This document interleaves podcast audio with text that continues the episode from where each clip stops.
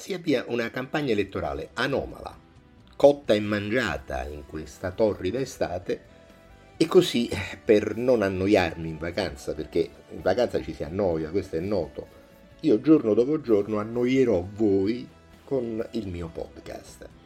E dunque, buongiorno a tutti, io sono Claudio Velardi e in questo diario quotidiano che comincia oggi, 27 luglio 2022, non vi dirò di certo per chi votare il 25 di settembre, cercherò di raccontarvi cose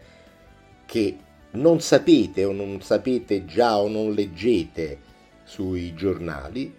facendo tutto sommato tesoro della mia esperienza di comunicatore boomer, eh, parecchio avanti negli anni, per regalarvi qualche riflessione di buonsenso, guardando la campagna elettorale diciamo dai suoi margini, andando in cerca di spigolature o scavando nella memoria, per esempio,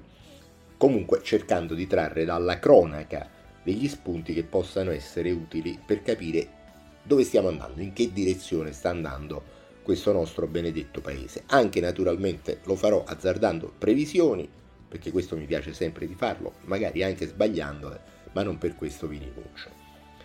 Ora eh, qualcuno si chiederà, naturalmente lo faranno i più giovani, perché ho chiamato il mio podcast Impressioni di settembre. Guardate, Impressioni di settembre è un bellissimo pezzo della PFM di 50 anni fa, del 1972, e descrive bene eh, quella, quell'aria un po' rarefatta e incompiuta di un mattino di settembre pieno di rugiada in una campagna che attende il giorno ancora avvolto nella nebbia.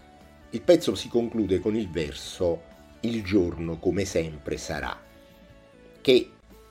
io trovo un concetto di grande bellezza, che invita a prendere la vita nella maniera giusta, dando il peso dovuto alle cose,